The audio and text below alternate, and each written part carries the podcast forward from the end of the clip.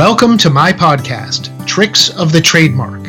This is Erik Pelton with another podcast episode in which I share advice and experience based on my 20 years of working with clients around the world to protect and strengthen their brands.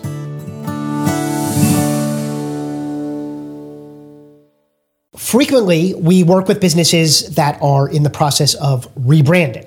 Rebranding usually comes about one of two ways. Either voluntarily, which we hope is the case, when a company just decides that they'd like a refresh. They want a new brand, they're maybe pivoting a little bit, or they've decided that their old name wasn't resonating, wasn't capturing their message, their essence well enough, and they've decided to rebrand.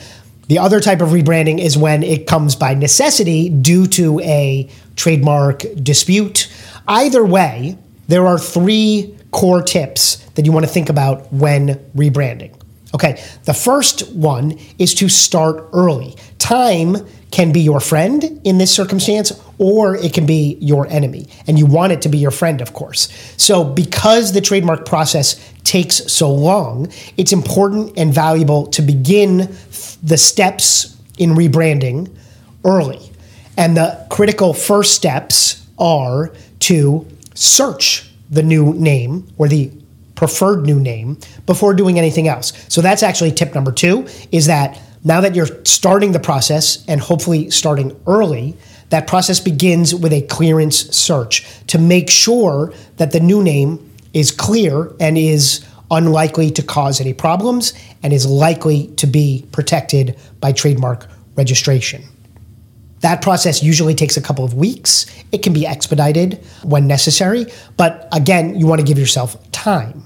Then the third important tip when rebranding is to file that trademark application. And so they really all three things go together because you want to file that trademark application after you've done a search and as early as possible.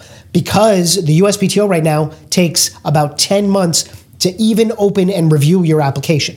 Now, maybe you can't wait 10 months to rebrand, but the earlier you get a jump start on that application process, the farther along you're going to be in the process when you actually flip the switch and use the brand. And ideally, if you can even get your application reviewed and on track for approval before you publicly launch and release the name, that's the best case scenario. So, those are your three key tips in rebranding. If you are going to undertake a rebranding, I of course recommend that you do it with the assistance of experienced counsel.